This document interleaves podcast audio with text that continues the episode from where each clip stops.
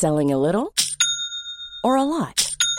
Shopify helps you do your thing however you cha-ching. Shopify is the global commerce platform that helps you sell at every stage of your business. From the launch your online shop stage to the first real life store stage, all the way to the did we just hit a million orders stage. Shopify is there to help you grow. Shopify helps you turn browsers into buyers with the internet's best converting checkout.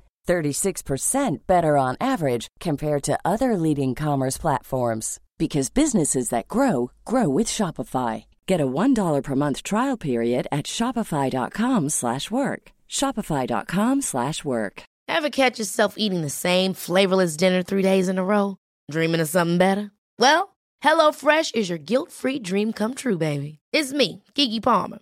Let's wake up those taste buds with hot, juicy pecan-crusted chicken or garlic butter shrimp scampi. Mm. Hello Fresh. Stop dreaming of all the delicious possibilities and dig in at HelloFresh.com. Let's get this dinner party started.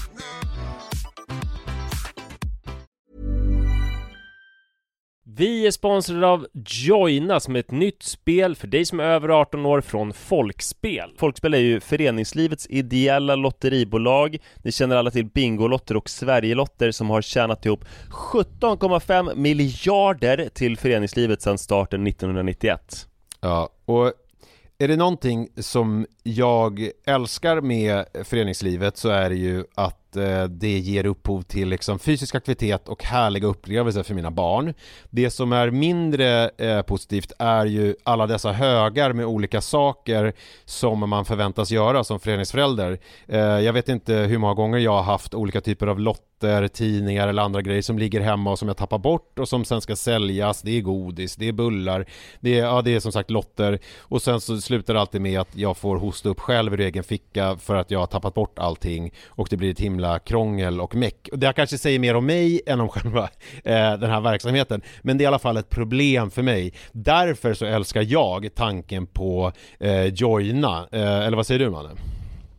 Ja, det här är alltså ett lotteri där man signar upp sig på, eh, på, på en prenumeration eh, där man har chansen att vinna varje vecka. Så föreningsbarnet då, eller föräldern, säljer en prenumeration till någon och varje månad då så tjänar föreningen pengar. Eh, väldigt, väldigt smidigt och man behöver inte hantera några fysiska pengar eller något sånt. Och det är också såklart eh, ett kul spel som man dock såklart måste vara över 18 år för att spela.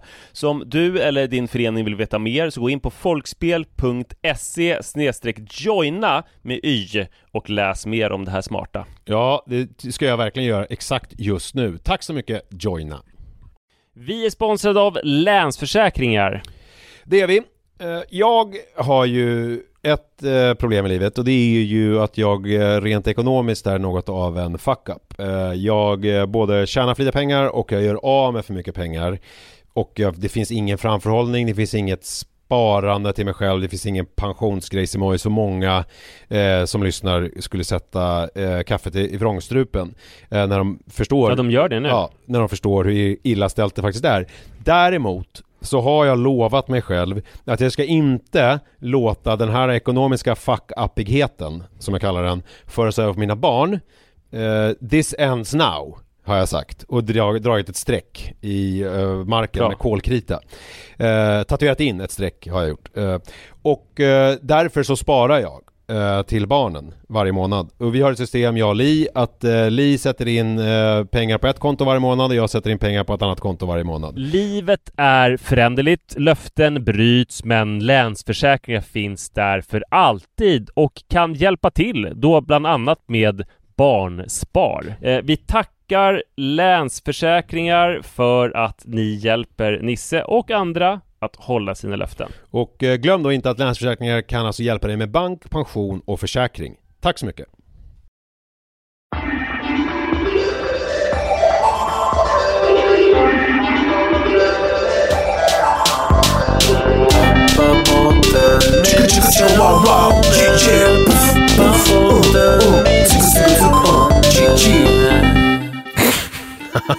Hallå, varmt välkomna ska ni vara till Pappapodden. Det här är avsnitt nummer 34, hör och häpna.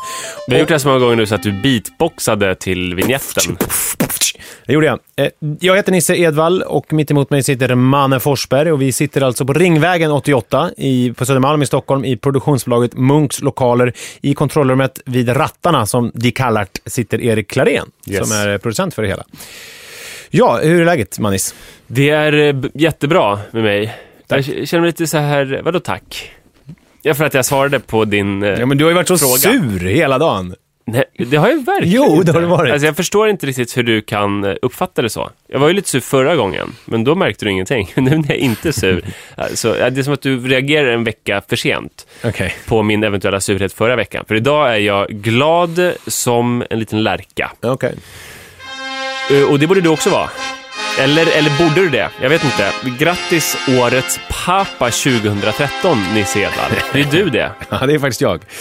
Ja, nej, men det var ju väldigt, eh, det var ju väldigt märkligt. Jag har ju vetat om det ganska länge, men inte fått prata om det. Det har jag med. kontaktade mig i september och jag berättade för Så dig jag har hunnit bearbeta det här nu. Ja, nej men det, det var, eh, ja alltså vi fick ju lite kritik, eller själva utmärkelsen fick ju lite kritik på Facebook såg jag. Det var någon kille där som tyckte att det var, alla är bra föräldrar, hur kan man utse årets pappa? Och såklart så är det ju så. Jag menar, eh, det är ju jätte, ett jättemärkligt pris, men och så tänker jag att man börjar tänka lite grann hur de väljer. Ehm, tänk om jag hade varit ett psycho. Ja. Tänk om jag hade varit en pedofil. Tänk om jag hade varit galen. Har de spionerat på mig för att veta att jag är liksom en okej pappa? Eller hur har det gått till? Det känns inte som att de liksom tar på sig så mycket ansvar. Alltså det känns ändå som att de skulle inte säga förlåt, det var vi som gjorde honom, skapade detta monster, eh, psycho och pedofil, årets pappa. Utan det skulle mer vara att så här, att du skulle hamna i fängelse. Ja, men och, håller eh, med om att det skulle vara konstigt för tidningen om de har utsett någon. Ja men verkligen. Mm. I och för sig, i och för sig tänker- så blev ju Andreas Klerup något år. Och jag vet inte hur mycket han är som pappa, men man tänker hans Han media... berättade ju i en intervju om att så här, han sov hela dagarna och sen knarkade han och inte var så mycket med sitt barn. Och det låter inte så årets pappa-kompatibelt. Men jag, jag, alltid förut så, alltså det började med, eh, med så här världsmästerskap, ten, eller tennisvärldsmästerskap, den som är bäst i världen på tennis. Då tänkte jag alltid så här, hur kan man veta det? Har man prövat allas tennisförmåga i hela världen? Även till bushen i, i Latinamerika. Ja. Och ehm, årets bäst klädde man, som du också har varit i café, så här, har man TV, kollat tv-personlighet. TV-personlighet. Ja. Har man kollat på varenda, har man liksom samlat in alla män, bilder, liksom Fan, vi, Nisse Aronsson i Skövde har vi missat. Vi måste få in bildmaterial så att vi kan bedöma honom också. Sen går man igenom alla de här fyra och en halv miljarder, eh, eller miljoner, miljoner männen och så korar man en vinnare. Eh, på samma sätt så är det ju med årets pappa. Det är ju, det är ju inte att man har testat allas pappaförmåga, gissar jag, utan eh, du är en offentlig pappa som eh, de tycker om på Och de, har inte, och de har inte på något vis testat min också. Eller min heller, min förmåga. Ja, det vet vi ju som sagt inte. Nej, det vet vi inte. Jag tror att det handlar om att man är aktuell och man ser lite snygg ut på bild. Typ. Ja. Att det är det de går på. Och att man har ganska stor kuk. Men det var, men det var väldigt roligt, för Kitty eh, Jutbring, vår poddkollega, var Mm. konferencier för det hela. Och det hela, hela det här attacksnacket mynnade ut i att hon bjöd in mig också, för du ska ju vara med i hennes podd om ett tag. Jag bjöd in mig också. Jag vet inte hur liksom landet ligger med det där nu, men det ska bli intressant att se om det blir någonting. Det ska bli spännande. En annan rolig grej var Ja. att Hans Shimoda, alltså vad är det, Hänt Extra, han, det. han sa så här, Niklas, får jag ta en bild på dig? Till dig. Till mig. Ja. Ja. Jag var självklart får det. Hasse. Får jag Ja, men det var bra en sagt. grej? Ja. Igår la jag upp en bild på Instagram när jag hade sån här, vad heter det, blodpudding i stekpannan och smöret var brunt. Ni vet, det, det för länge liksom. Så skrev jag under så här. Blev inte årets pappa i år heller. Det är jätteroligt. Själv satt jag där med min pulled pork och bara njöt. Men du, det? Nisse, Nej, det det, jag. det här ställer ju viss press på dig. För att eh, om du är ute med din son och han är jobbig och du ryter till så kommer det vara väldigt härligt att berätta sen för de som såg dig på en middag att jag såg årets pappa bryta ihop. Hur kunde han bli årets pappa? Alltså på samma sätt som du gillar att tänka på att Andreas Klerup är inte så bra pappa så kommer ju folk samla liksom på dåligt pappaskap från Nisse Edwall Fast hela andra det sidan, året. om man lyssnar på den här podden, vilket jag också sa i någon intervju efteråt, det kan ju inte vara för att de har lyssnat på podden som kan vara till, ligga till grund för årets pappa, för jag tycker kanske inte att jag ger en jättebra bild av er. för senare i, jag sitter här med mamma, senaste numret framför mig och då är det ju en väldigt fin bild på dig och Manne och en intervju. Sen senare är det ju en artikel om Det eh, här var så pappapoddar. konstigt. Det är ganska ett, långt eh, bak. Ja, nu, jag hittar inte här. Här får du klippa lite.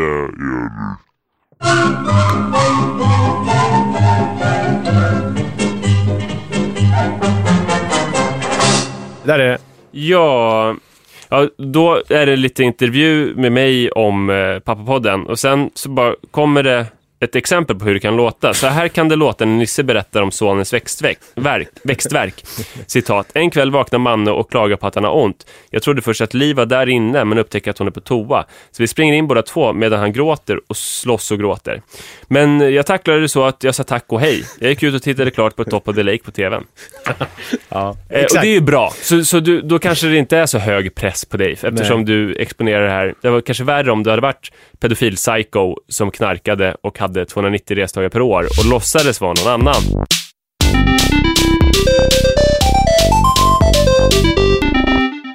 Vi var ju i Hudiksvall tillsammans på din familjs landställe eh, i helgen. Och då tänkte, det slog mig då, apropå det här med årets pappa, så är det ju faktiskt, är det någon som förtjänar det så är det ju, i alla fall mellan dig och mig, så är det ju du. För att det, jag känner ingen som leker så mycket med barnen. Fan vad du leker. jag fattar inte hur du kan hänge dig och vara så himla närvarande och leka med barnen hela tiden. Jag, jag fattar inte, jag är grymt imponerad. Tack så mycket. Men jag tycker att det är roligt. Ja, men, det. men min brist, alltså vad jag tar med mig från dig är ju det här att, att du kan koppla bort. För att du kan sitta ner och läsa och sen kan du leka. Att du kan liksom de, dela in eh, umgänget i liksom olika delar. Och det tror jag ändå är ganska bra att du gör det. Medan för mig är det som att jag tycker det är skitkul att leka, men att när jag är hemma så här och barnen är hemma så är jag lite grann hela tiden på tårna. Att jag inte kan så här koncentrera mig så mycket på mig. Jag fattar. Så det är ju också en, en brist. Men det är ju kul för barnen. Ja. Men, men jag tänkte jag har på... jättekul när jag leker, men det är ändå att, att jag, jag, kan, jag, kan inte göra, jag kan inte göra någonting för mig och sen stänga av det andra riktigt. Jag saknar den förmågan. Det- Jag, jag lärde mig det, tror jag, framf på, eller framförallt, det är väl ett personlighetsdrag också, men när jag jobbade på kollo för många år sedan, så var jag i början lekfarbrorn, de första åren.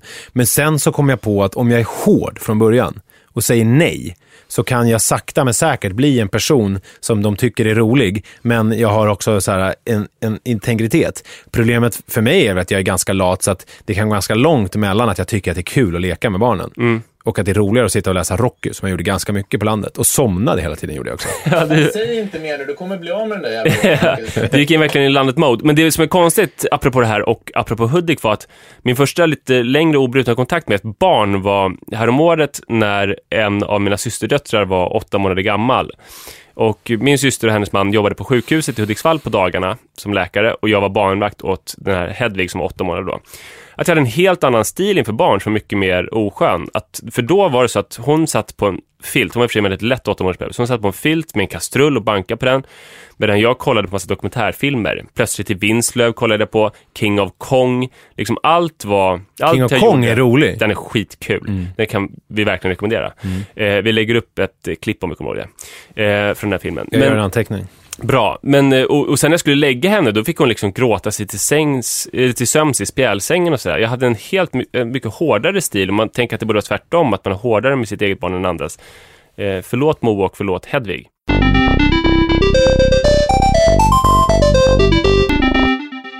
Den största idolen i såna här pappafrågor som jag har och jag gissar att det gäller för dig också, det är ju Farsad Farsane. Jag tror att han är född... Vilken övergång!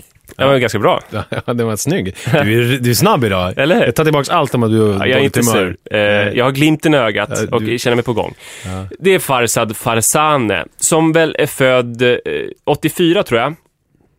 Han är alltså ett år yngre än jag, fyra år yngre än du. Han har tre barn. Han är väldigt, väldigt snygg. Och han är den mest naturliga Bolibompa-programledare som jag någonsin har sett. Eh, som skapar någonting med tittare, oavsett om det är min treåriga dotter eller om det är med mig som är en 30-årig pappa. Jag gillar, jag gillar klädracet. Där tycker jag alltid att han var väldigt bra. Ja, otroligt bra. Det verkade kanske inte alltid som han gjorde sitt bästa. Men Nej, han, det, du, har, du, du har en poäng. han gjorde det med stor charm. Så det är sorgligt nu att han har slutat på Bolibompa. Och vi har ju pratat om honom tidigare i podden. Flera men, gånger. Men sen så har det blivit extra aktuellt nu för att han har kommit, eh, han har släppt en bok, han och hans eh, kompis, När pappas farmor dog. Som är en, eh, en, en fotobok eh, som också är en saga. Som handlar om eh, Farsad och hans son som går och besöker eh, farmorns dödsbo för att hämta saker. Och det är en helt fiktiv historia. Så det är inte liksom Farsads mamma som har gått bort på riktigt och sådär.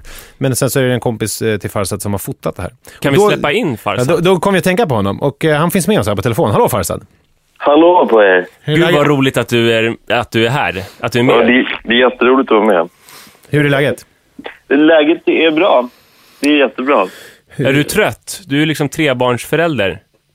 Ehm, nej, jag, alltså grejen är att jag har just nu en sån tillvaro som gör att jag, jag, jag styr över min tid själv Ja. eh, eh, i en period. Och det gör att man liksom kan kompensera för trötthet Du, du sover på dagarna och sen är du med barnen på eftermiddagarna.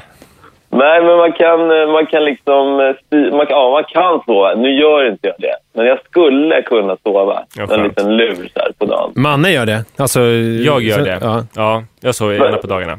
Hur länge sover du? Det brukar vara, om jag har haft en helt fruktansvärd natt så kan jag sova upp till en timme, men oftast är det kanske 20 minuter. Alltså jag får sån jävla ångest när jag sover mitt på dagen. Eh, alltså en riktig, så här, nästan fysisk. För att Om jag till exempel somnar så här, när jag kommit hem och hämtat barnen och kommer hem och somnar i soffan, om det skulle ske. Mm. När jag vaknar så är jag helt skakig, helt, mår så dåligt. Och, du måste äta godis när du vaknar. För att det blir, man blir liksom extra blodsockerkänslig när man sover på dagen. Så det är det. mm. Du, du har ju till min enorma besvikelse slutat på Bolibompa. Min dotter som är tre år igår sa att hon var ledsen över det och tror att du har slutat för att du ska bajsa istället på toaletten. Eh, och jag tror hon sa det lite grann för att hon var besviken på dig. Och kanske för att de var bajsnödig. Ja. Mm.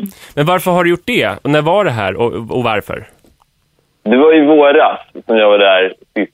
Eh, och jag slutade för eh, att jag eh, hade en, en massa annat. Eh, som jag, man, jag har haft liksom annat lite grann, men, så att det har varit hanterbart vid sidan av Bolibompa. Eh, och, men det, det började bli lite, lite eh, allt fler saker vid sidan av. Och då tänkte jag att det, det är på sin plats att, eh, att åtminstone ta en paus och ta hand om alla de här sakerna. Du slutade ju på topp får man lov att säga. Tack. Det är Ja, ingen som jag- hade tröttnat på dig. Nej, vad, vad skönt att höra. Ja. En sak som jag måste fråga. Det går ett rykte om att det var så att du jobbade på Barnkanalen lite bakom och hade hand om casting på något vis när du skulle ta fram nya programledare. Sen hade du smugglat in en, ett, en snutt, en videosnutt med dig själv. Och att de som såg det då, att det blev en så här Hollywood-applåd. Och sen ställde de sig upp då och applåderade och sen var det några som började gråta. Ja, det sägs så. Jag har hört det från initierade källor. Är det sant? Eh, ja, jag kuppade kan man säga. Ja. Eh, eh, och, men det var ganska oskyldigt. Det, var inte, det kan låta fult ju. Men jag fick det uppdraget att hitta nya programledare till Bolibompa och även till andra grejer i Barnkanalen. Ja. Så då satte jag igång en, eh, en stor eh, casting där. Eh, och höll på i flera, flera veckor och filmade och sökte folk och sådär. Och sen så, allt eftersom jag filmade folk så blev jag så här mer och mer sugen själv. Så det såg så himla roligt ut. Olika människor kom, hade hittat på små nummer. Vissa var jättebra, vissa var inte lika bra. Vet, Man blev så sugen. Och framförallt så började man se vad som funkar och inte och sådär. Manne skulle bli jättebra. Om du, om du ett ögonblick här ska du få höra hans karaktär. Vilken karaktär är det när man, så de här som är syskonen, som är den ena är sur och den andra är, är glad? Vi Ska, nu har vi Farsa på telefonen, Ja. fin, fint besök. Ska jag då köra mina karaktärer? Ja, men du kan göra den i alla fall. Vad heter, vad heter den sura? Alltså det finns Edvard och Edgar. Edvard är den snälla och Edgar är den sura. Vad tycker, vad tycker den sura Edgar om Farsad? Jag tycker Farsad är jättedålig. Ha- Han är bara, det är bara strunt. Jag tycker man borde ta bort Farsad Ja. och, och, och spola ner honom. Men det har de gjort nu också. Jag tycker inte man borde ha någon Barnkanalen. Men vad tycker Edvard om Farsad och Barnkanalen? Farsad? han är det roligaste som finns. Jag älskar Barnkanalen. Alla borde titta på Barnkanalen hela tiden. Det är så roligt och Farzad är så snäll och trevlig. Det, det är bröderna. Härligt. Du kanske... eh, Fick han- Säg till om det blir någon ny castingrunda om du är inblandad på det. Absolut. Tack. Men, men eh, Farsad, Mm. jag vill också berömma dig och säga att jag saknar dig i rutan. K- Kanske också för att du har ett naturligt sätt, men framförallt faktiskt eh, för att jag på ett ganska homosexuellt sätt tycker att du är väldigt snygg. Det måste jag också eh, säga. Ja, men du är ju ja, du, du är väldigt snygg. Detsamma, Någonting som detsamma. Man, tack så mycket. Det, men det är någonting som man uppskattar tycker jag. Eh, och få, även som heterosexuell man så kan man uppskatta lite manlig fägring i rutan. Ja. Eh, så, det, så det har varit härligt. Ja, men det, det är också det här tilltalet att du aldrig har känts tillgjord ju, Mm. som är så bra. Och sen så är det så jävla coolt att du har så sjukt många barn, fast du är så ung. Ja, det är coolt. Eller hur? I Stockholm är det. Fast jag har ju fattat att ute i landet är det inte så jävla märkvärdigt. Så där kan du inte flasha med alla dina unga, för då kommer det någon 87 med åtta kids och bara, vem fan är du? Ja, precis. Ja. Typ. Du får hålla dig i Stockholm. Men Nisse, du, du är väl från Haninge, är du inte? Ja, Ja. Bara i Haninge så är det liksom, man ser på Facebook och sånt här, gamla skolkompisar som är typ 87 år och har ja det, är, det är imponerande. Mm. Vi får tacka så mycket. Tack snälla Farsa för att du var med och lycka till med alla de här andra spännande sakerna som du gör nu. Det ska bli kul att läsa boken också. Tack själva. Ha det gott. Ja. Ha det, Ha det fint hörru. Hej då. Hej. Hej.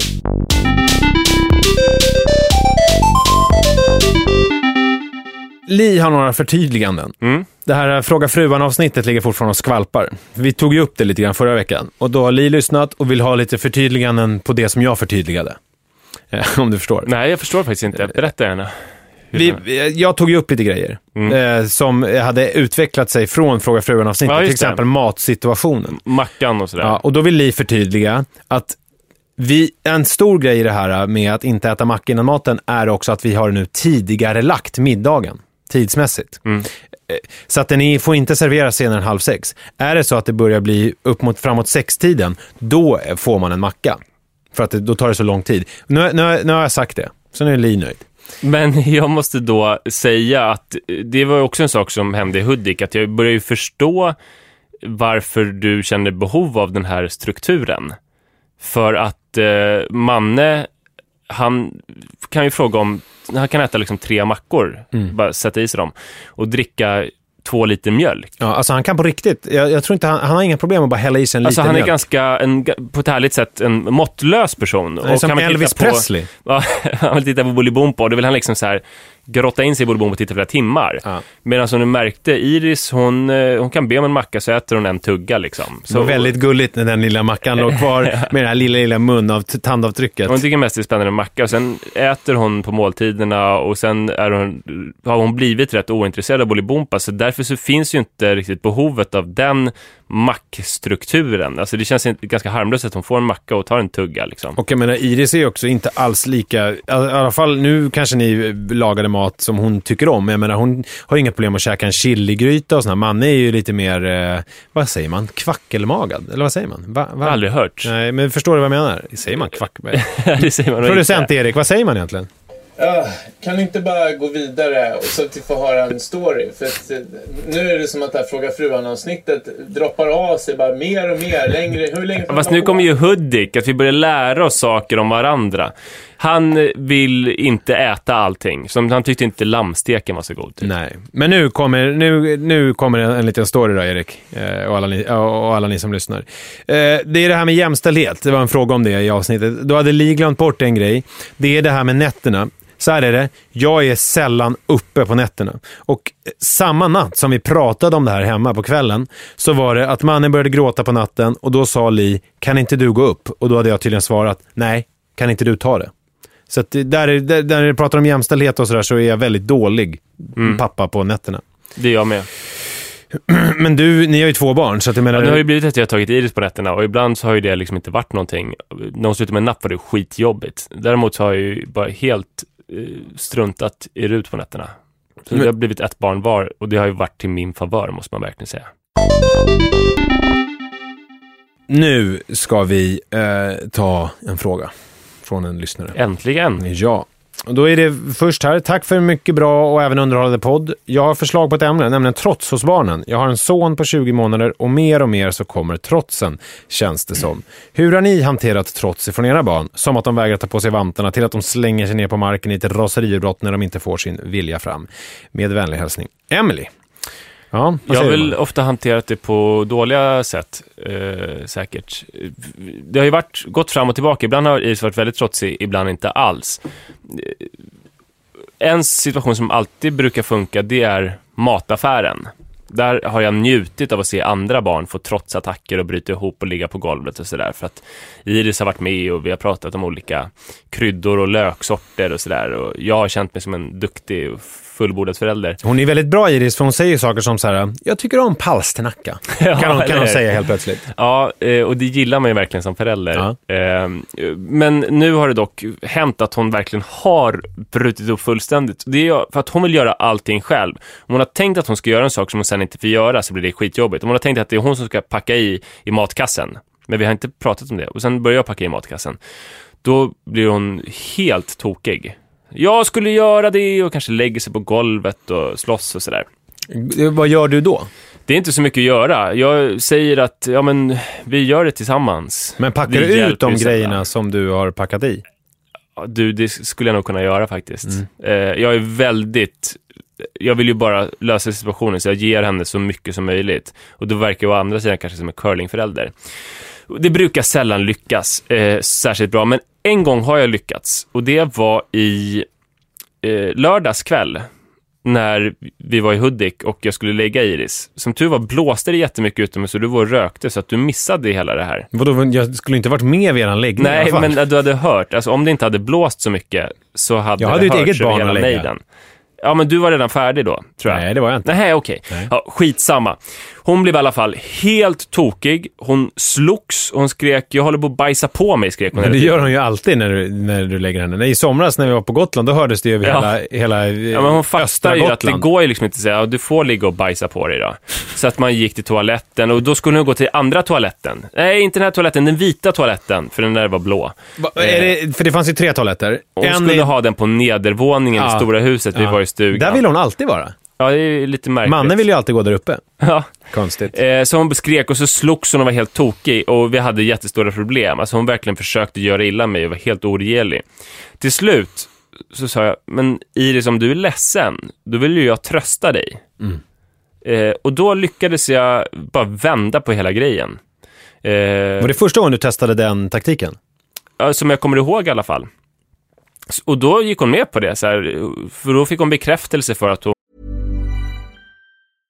Imagine the softest sheets you've ever felt. Now imagine them getting even softer over time. That's what you'll feel with Bowl and Branch's organic cotton sheets. In a recent customer survey, 96% replied that Bowl and Branch sheets get softer with every wash. Start getting your best night's sleep in these sheets that get softer and softer for years to come. Try their sheets with a 30-night guarantee. Plus, get 15% off your first order at bowlandbranch.com. Code BUTTERY. Exclusions apply. See site for details. Hold up. What was that? Boring. No flavor. That was as bad as those leftovers you ate all week. Kiki Palmer here, and it's time to say hello to something fresh and guilt-free. Hello Fresh. Jazz up dinner with pecan-crusted chicken or garlic butter shrimp scampi. Now that's music to my mouth. Hello Fresh. Let's get this dinner party started. Discover all the delicious possibilities at hellofresh.com. var på att hon var ledsen. Hur mycket tänkte du på huruvida du skulle testa den tekniken, alltså vända och säga jag vill trösta dig, och den tekniken som Sara testade där när hon ramlade inom in i trappan och somnade? Just det. Nej, så tänkte jag inte. Men det, det där har ju hänt att Iris har, det, det som har hänt ibland är att hon har varit helt oregerlig, slagit i huvudet, typ i fönsterbrädan. Ja. Inte hårt så att hon har somnat så, men att hon har blivit ledsen och lät, låtit sig tröstas och somnat.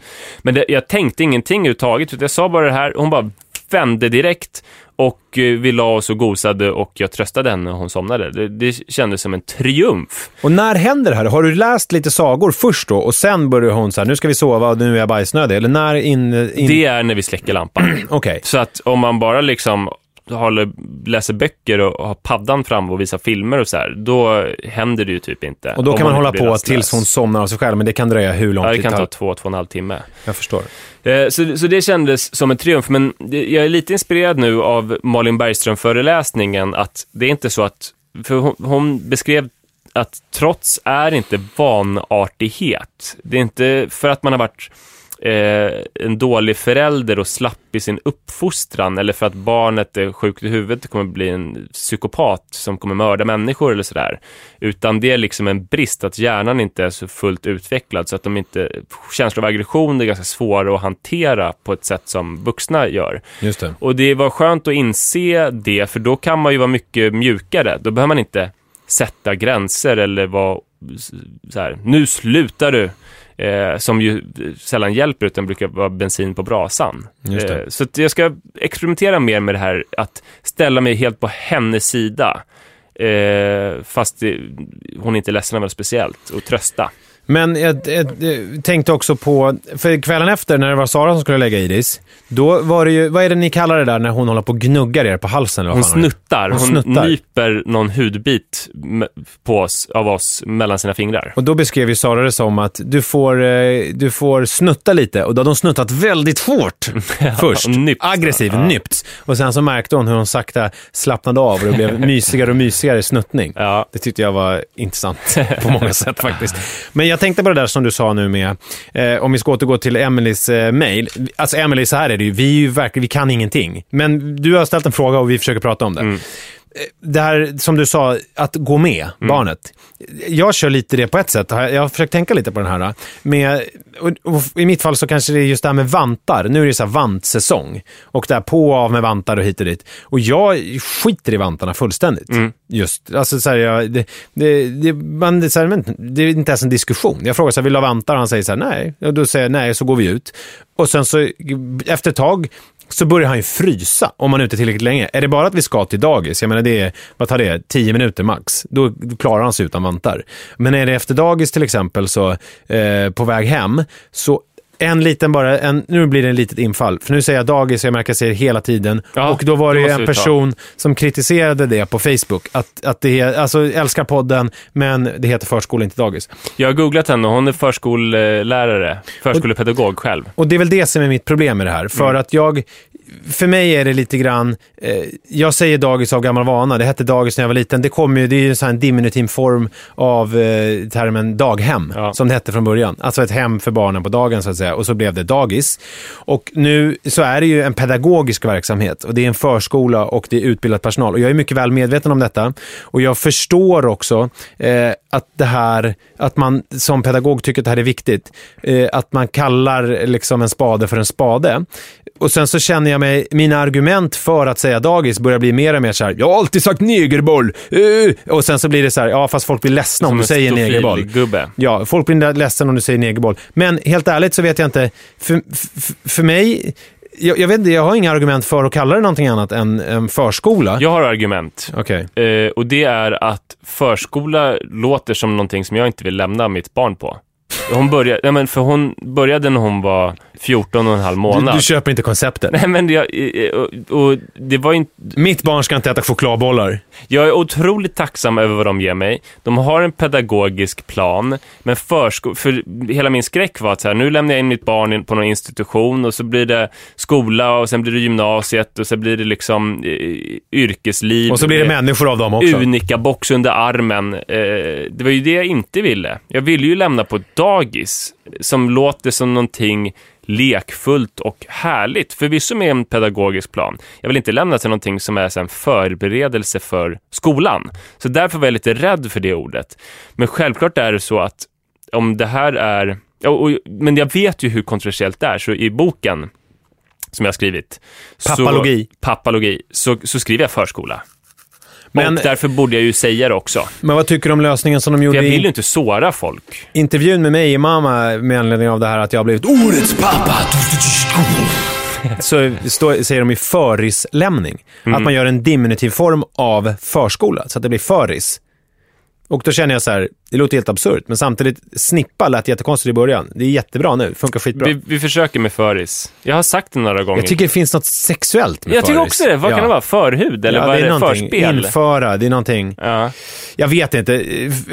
Facebook-person, vi, eh, vi får tänka mer på det Men här. sen vill jag säga också till den här kvinnan som skrev det att för mig är förskolepersonal, både pedagoger och vikarier och kockar, alltså det är, för mig är det de största hjältarna. Ska du inte säga ditt favoritterm? Obesjungna hjältar också. Ja, det är de obesjungna hjältarna, så jag besjunger dem nu. Ni gör ett otroligt jobb, att ni kan få i smågrupperna då barn att somna bredvid varandra. Du, vi ska alldeles strax återgå till Emelie, din fråga. Men först, eh, ni som är nytillkomna lyssnare av eh, podden vet ju inte att Manne har en körhistoria. Finns det något verk som du tycker funkar bra för att liksom eh, accentuera de här obesjungna Ja, det hjältarna? tycker jag faktiskt. Och det är Veljo Tormis, Järnets förbannelse. Om man kunde få in det så här att eh, man sjöng om förskolepersonalen där.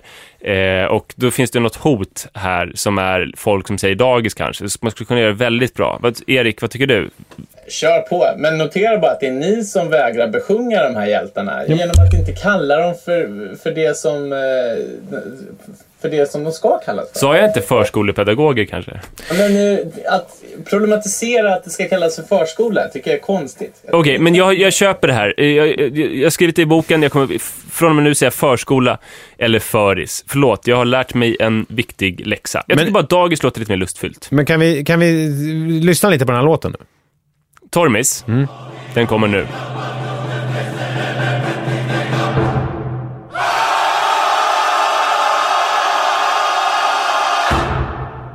Fast när ni hörde den nu så, så kanske ni satte så här, kaffet i vrångstrupen och tyckte den lät väldigt aggressiv. Men då är det ju att vi besjunger genom att också sjunga om de, alltså det är ju en kör här som sjunger om de jävlarna som kallar det för dagis. Det är det som är det aggressiva och i det här. ja, Okej. exakt. Bra. Emelie, är du med nu då? Nu ska vi fortsätta prata Men tappa inte bort dig nu här, för du Trots. pratade om... Ja, Jag eh, håller på med det. Ja, jättebra. För du pratade här om vantarna, att Ja. så här, Mm. undvik onödiga konflikter. Det sa ju också Malin för Bergström, för det var någon som berättade om trots i publiken som berättade att hennes son, han fryser aldrig. Han är alltid för varm och i, mitt i vinter så tar han av sig jackan och det är en jättekonflikt mellan dem. Hon var så här, men han kanske inte behöver jacka om han Exakt. inte fryser. Och det känns ju så här eh, konstigt att ens tänka tanken att ens barn inte ska ha jacka, men det kanske inte behövs då. Men så är men Manne är ju en väldigt svettig och varm person, så jag tycker så här, det finns ingen anledning för mig att tvinga honom att ha jacka på sig när vi ska gå till förskolan, för att han bara ska ha en jacka på sig. Jag menar, är han inte varm så är han, är han varm så är han varm. Och man känner ju, jag fick ju lära mig någon gång när jag var spädbarn att man skulle känna i nacken. Att man skulle, jag vet inte om det är någonting som jag drömt, eller, för det var så länge sedan nu känns det som. Men om man kände i nacken under liksom, eh, kragen, om de var varma där så var det okej på något vis. Jag kör det fortfarande. Ja, men det är ju utmärkt. Eh, så om man ska försöka tips, sammanfatta det här i tips. Nej, jag är inte färdig. Nej, förlåt mig. jag, du har ju dragit lite en story, nu vill jag också berätta Ja, men det lite. vill jag också att du ska. Ja. Eh, Manne brukar också eh, in i en period när han gärna vill måla sig med clownfärg innan dagis. Och det är också en sån typexempel på... Han hade det på årets mammagalan. Ja, det hade han faktiskt. Eh, och jag tycker att det är ju, det är ju inget, ingenting att ta en konflikt om. Vill han måla sig i ansiktet innan dagis så är det fine. Det är bara roligt om han vill göra det. Han har också gått från, undrar vad det här är för någonting. Förut så var det viktigt att det var så här, jag är inte fin, jag är dum och cool och ful. Det sa han alltid. Nu, Mansrollen i ett ja, nötskal. ja, och nu sa jag häromdagen så här, vad snygg du är. Jag är inte snygg, jag är fin. Jaha. Eh, Så jag vet inte eh, vad, vad det betyder. Men, Jo, men det, jag vet vad det betyder. För det, jag har fått en bakgrundshistoria. Det var ju att eh, bästa kompisen David, just man, lilla mannens bästa kompis David, hade faktiskt sagt att det är härligt att vara fin och ville vara fin. Och då hade Manne backat lite. Mm, det är intressant. Men eh, sen, Manne är ju ganska medgörlig. Som, eh, vilket jag ju kommer få äta upp. Men eh, om jag jämför med Iris till exempel, så tycker jag ju att man är mer medgörlig. Eh, och det är ju inte alltid positivt. Ska du ta godis nu? Nej, jag tar en halstablett för att liksom svälja förtreten över att du säger att din son är mer media än min dotter. Det är Jag tycker ett att- ganska jag- jag- kontroversiellt påstående. Jag tycker att det är, är, är inte, det, är- det är inte bara positivt att man har ett barn. Om du tittar på den här bilden som Malin Bergström hade på föreläsningen av den här Ville, som var någon slags viljelös stackars med här som satt i en korgstol med fluga och inte gjorde en, en fluga för när heller, för den delen. Och sen så hade vi den här Märta, som var den här arga, bestämda personen. Om jag tänker så här, vilka människor de blir när de är vuxna, så vet inte jag om det, det kanske är Märta jag vill ska leda landet. Inte Ville om du förstår vad jag menar.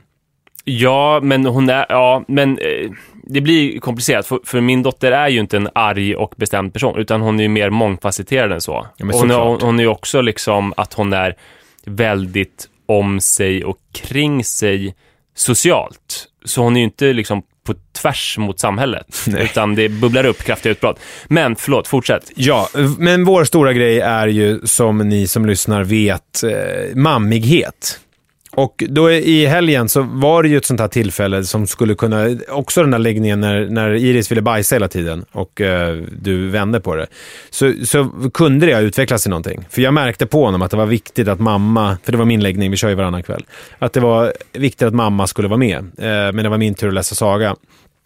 Och då la jag mig platt och liksom, eh, jag orkar liksom inte där eh, ta en konflikt över det. Utan, men det som vi gjorde då var ju att Li fick följa med ner. Så att jag låg och läste saga och sen så låg Li och Manne bredvid i sängen. Uh, och, och det var ju också någon slags lösning, att man istället för att skapa en stor konflikt. Och igår i, i- var det liksom, eh, jag vet inte varför, han helt plötsligt blivit jättemammig några dagar igen nu. Igår var det, hade Li varit borta, hon var tvungen att jobba. Så att hon kom hem till ungefär när mannen skulle gå och lägga sig. Så att det var en, en, en snabb kyss eh, på pannan. Eh, och sen så skulle jag gå in och läsa saga. Och då var det också min tur att läsa. Eh, och då blev han sådär panikledsen. Ja, men det känns ju som dålig timing då att det var din läggning, Ja. när hon kom hem så sent. Men då var vi hemma. Och då, jag vet inte så här i efterhand om det var klokt, för då blev han sådär, dels så blir ju Li lite sådär som när man har ett dåligt samvete. Det här är min tolkning, ursäkta Li. Men man har ett dåligt samvete, man vet att man har jobbat mycket och så vill man liksom kompensera. Så att hon var också väldigt så här, eh, när, när, när mannen låg i sängen, borstade tänderna och liksom hon skulle gå ut, så var det väldigt klängigt. Och hon var också ganska klängig och gick. Och sen så kom, du vet, där man inte får göra. Man eh, kramar och pussar och sen så ställer man sig upp och sen så är man nästan på väg ut genom dörren. Men sen så vänder man tillbaks för att han gråter och så börjar man igen. Och så sitter jag där och känner mig som en jävla idiot. För att jag, jag vet inte vad min roll i det hela är. Vid ett tillfälle kommer jag ihåg, Li stod och kramade Manne och pussade på honom. Då tog jag Li i handleden och så tryckte åt lite grann, bara som en markering att eh, hon ska gå härifrån. Vilket Och så såg det ut som en dödsmask, ditt ansiktsuttryck, och mannen blev ännu mer uppjagad. Kunde ni inte då säga att Li tar den här läggningen och sen så kan jag ta två på raken eller sånt där? med facit i hand så vore väl det kanske en bättre lösning. Det som hände nu var att Li gick ut och eh, vi stängde dörren och mannen låg och skrek “Mamma, mamma!” Helt panik och grät. “Har du mig? Har du mig?” Alltså liksom bara ville ha eh, lite respons. Och eh, Li, jag försökte säga Li är i köket och hålla på. Mamma håller på med disken imorgon och lalala. Började också försöka leda bort genom att läsa eh, sagan eh, som vi skulle läsa, men det funkade inte alls. Och sen till slut så kom mamma in igen och eh, jag hörde, jag är ute i köket och sen så Alltså lyckades inte vi... din mamma utan din fru. Jag ringde in min mamma från Gotland. Hon flög in. I'll fly them in, sa jag. Så tog jag in hela familjen. Nej, det gjorde jag inte alls. Och sen så... Eh, var var jag någonstans nu? Min mamma kom inte alls. Li kom in igen. Eh, och då kramades de och sen så gjorde vi lite mer sådana som vid en förskolelämning. Att man eh, nu ska vi säga hej då, vinka, alltså det här tydliga avslutet. Så då liksom blev det lite mer att Manne vinkade och Li gick ut och då gick det bättre. Och då kunde jag läsa och vi hade jättemysig stund och han somnade. Så där är också, vad var rätt där? Skulle man inte ha gjort det där och låtit Li läsa, eller skulle man nu ha gjort, för att det var inte som att han somnade i vredesmod, utan vi var ju kompisar och allt var frid och fröjd när han somnade. Men samtidigt hade, han ju upp, hade det ju varit en väldigt uppslitande situation för honom. Jag tycker att eh, ni borde varit mer flexibla. Eller liksom, de behövde varandra. Hon kom ju hem sent. Ja. Så att hon borde tagit den och sen så borde ni hålla varandra i systemet genom att du kunde tagit två läggningar på raken kanske sen, beroende på hennes arbetssituation. Ja, ja det är möjligt. Sen är det ju så här, eh, det hade kunnat vara samma reaktion en dag när de har varit med varandra hela dagen och du ska lägga, att han reagerar lika starkt. det är ju en, då är det ju en kamp som är värd att ta, för att du ska ju kunna lägga ditt barn. Så då är det ju, då är det ju rimligt att göra ett avslut och avsked och sen bara köra på hur jobbigt den blir. Det är det Just som- eftersom man ja. kom hem så sent så känns det som specialfall. Det som eh, jag och Li hade fatt, borde fattat ett beslut när vi förstod att hon skulle jobba över och det skulle bli sent. Att vi säger så här, du tar läggningen så kan ni mysa när du kommer hem. För Manne frågar ju efter mamma. Alltså Mm. så här, ska mamma äta med oss idag? När kommer hon? Och kommer hon, jag vill inte att hon ska komma när jag sover. Så bara, nej men hon kommer när du kollar på Bolibompa, sätter sig bredvid dig och det är myser. Och då hade det varit bättre om jag hade sagt då, ja hon kommer, men eftersom hon kommer senare idag, så trots att det är jag som ska läsa saga så kommer hon få mysa med dig när hon kommer hem och så har ni en mysig stund i sängen. Ja. Det hade varit mycket smartare. Mm. Eh, men det är svårt att spola tillbaka tiden. Verkligen. Alltså det, de, det går de, de synder man har begått. Ja, men det, det, kan vara, det kan vara en lärdom. Det är verkligen ångest. Nej, det är fel dikt. Jag tänkte ta den där äh, ångest, ångest, ångest Ångest, Arvedel. är min arvedel. Men det är inte den vi ska... Apropå det, eh, att eh, använda lite pretentiösa referenser och vara pretentiös i största allmänhet, så var ett roligt inlägg i Flashback-tråden. Där var någon som skrev att, ungefär att jag gillar Pappapodden jättemycket, eh, men de använder ordet animerad som en högstadieelev som just har lärt sig ordet. Det säger jag alldeles för mycket. Men Alltså, nu har vi inte använt det på jättelänge. Nej, det är synd att Erik inte har tid för det, här, för det skulle vara jätteroligt om han kunde klippa in här alla gånger vi har sagt animerad. Ja, men jag tycker att Nej, han... men jag kan göra så här. Vi kan Jag lägga lägga in 30 något timmar på det. folkligt här. Ja, just det. Det är kanske dansbandsmusik. Det blir skitbra. Ja, alltså att, att vi inte alls... Eller Markoolio. Vi är inte alls pretentiösa, utan vi, nu kommer något jättefolkligt. Här kommer nämligen... Gulliga, gulliga Ann-Katrin Visst är hon fläskig men hon är fin Igår så gick, igår eftermiddag kväll gick Iris och eh, Sara till badhuset. La la la! Varför, vad var det för ljudillustration av att gå till badhuset? Nej, jag, jag känner för att göra... låta så på badhuset? Jag känner för att göra så. Ja, Eh, jag var lite avundsjuk för jag älskar att gå till badhuset med henne och det var jag, historiskt är det jag som har gått till badhuset med henne. Och nu har Sara börjat göra det, vilket jag verkligen förstår att hon vill eftersom hon har fått för lite tid på egen hand med Iris och sådär. Så att jag unnar henne det, men var lite svartsjuk. Igår, vänta en vardag. Ja, de går på vardagar på kvällarna. Hmm.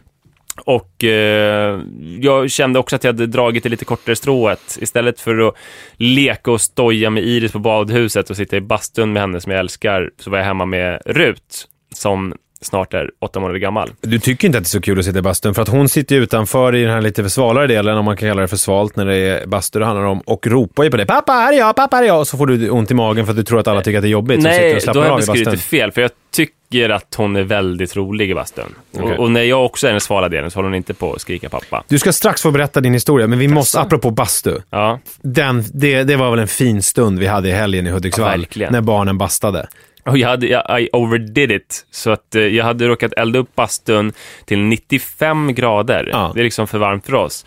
Men barnen var imponerande tappra. Och det var liksom så jävla varmt i bastun så det sprutade ut kåda från de här stackars träd, trädfibrerna som bastun är byggd av. Ja, de- satt på eh, nedre bänken och vi satt alla fyra. Jag menar, de satt väl i alla fall, eh, alltså säkert i fem, sex minuter, ah, gång, gånger två.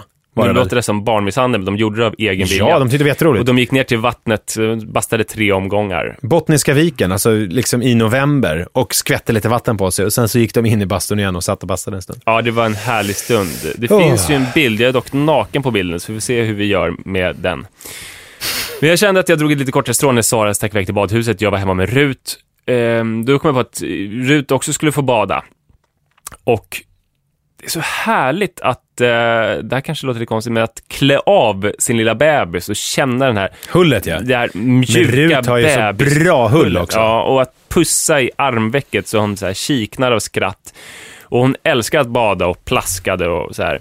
Och eh, jag insåg att jag har njutit alldeles för lite av att ha en bebis. Mm. Förra gången jag hade en bebis, då var det liksom det man hade och jag njöt nog så mycket man kan njuta av en bebis. Men nu har det liksom varit att Iris ofta har varit den roligare och det har blivit att Sara har tagit ett större rutansvar medan jag har tagit ett större Iris-ansvar. Rutnjut. Rutnjut. Jag vet inte om det är så att jag har, eh, har glömt att njuta av henne eller att hon har blivit riktigt, riktigt njutbar nu som åtta månaders, där man kan kommunicera med henne på ett annat sätt, även om hon såklart inte pratar. Nej, men det, det, det här som man gjorde, eller som jag gjorde i alla fall med Manne i början, när man bara låg med honom på bröstet och bara luktade på hans eh, hår och liksom kände på hans hull. Det, det är liksom, när jag ser ert liv och hur det har sett ut så ges det ju inte riktigt tid för den Nej, men det är ju typen det, av eh, att samvaro. Hon kom för tidigt, det var massa saker som skulle ordnas hemma. Sara hade så här bröstböld och mjölkstockning och Iris skulle hämtas och lämnas på dagis och jag hade halsfluss. Jag har missat någonting, så jag är tacksam över att Iris och Sara gick iväg så att jag fick ha den här väldigt härliga stunden med Rut. Och eh, fan, om jag inte ska Skaffa skaffa, en trea Exakt. så att jag får... Börjar du bli sugen? Nej, det blir jag faktiskt inte. Men det känns härligt nu med Rut, verkligen. Och hon har ju haft otroligt jobbiga fem veckor när hon har tyckt att jag är läskig. Det har varit som att jag inte kan trösta henne. Om vi har varit ensamma och hon har blivit ledsen och jag har försökt trösta så har hon blivit mer uppjagad. Jag tänkte att om jag skulle lägga henne i ett rum och stänga dörren så skulle hon tycka att det var lugnare och tryggare än om hon får gosa med mig liksom. Men nu har jag inte lagt henne i rummet för det hade känts helt konstigt. Så hon har ändå varit på mitt, alltså i Babybjörn eller jag har burit henne, men det känns som att man bara blivit uppjagad av det.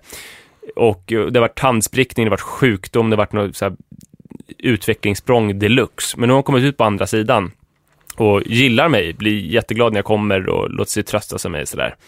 Så det är en härlig tid nu som bebisförälder och jag ser fram emot, eh, den här podden kanske kommer ändra lite karaktär och riktning när jag börjar vara föräldraledig. För då kommer jag vara med henne hela dagarna. Och hon kommer vara med när vi spelar in också. Ja, det kommer hon. I alla fall, kanske inte varje gång, Hon får bevisa sig. Om hon sköter sig så kommer, vi, så kommer hon få sitta här på studiogolvet. Annars blir det nog med bandspelare. Mm. Tack snälla för att ni var med oss. Eh, det var jättekul att eh, få göra det här. Eh, jag är så glad över att ni har aktiverat er så mycket på Facebook. Vi har ju en Facebook-sida och det verkar allt fler uppmärksamma. Skriv gärna en hälsning där eller på mail pappapodden ett munk med ck.se. Vi läser allt och vi svarar antingen på mailen eller i podden eller faktiskt oftast både och. Ja.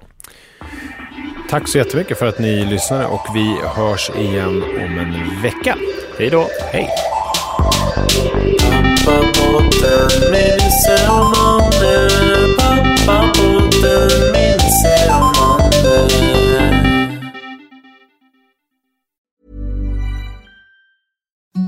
Imagine the softest sheets you've ever felt. Now imagine them getting even softer over time. That's what you'll feel with Bowl and Branch's organic cotton sheets. In a recent customer survey, 96% replied that Bowl and Branch sheets get softer with every wash. Start getting your best night's sleep in these sheets that get softer and softer for years to come. Try their sheets with a 30-night guarantee. Plus, get 15% off your first order at bowlandbranch.com. Code BUTTERY. Exclusions apply. See site for details.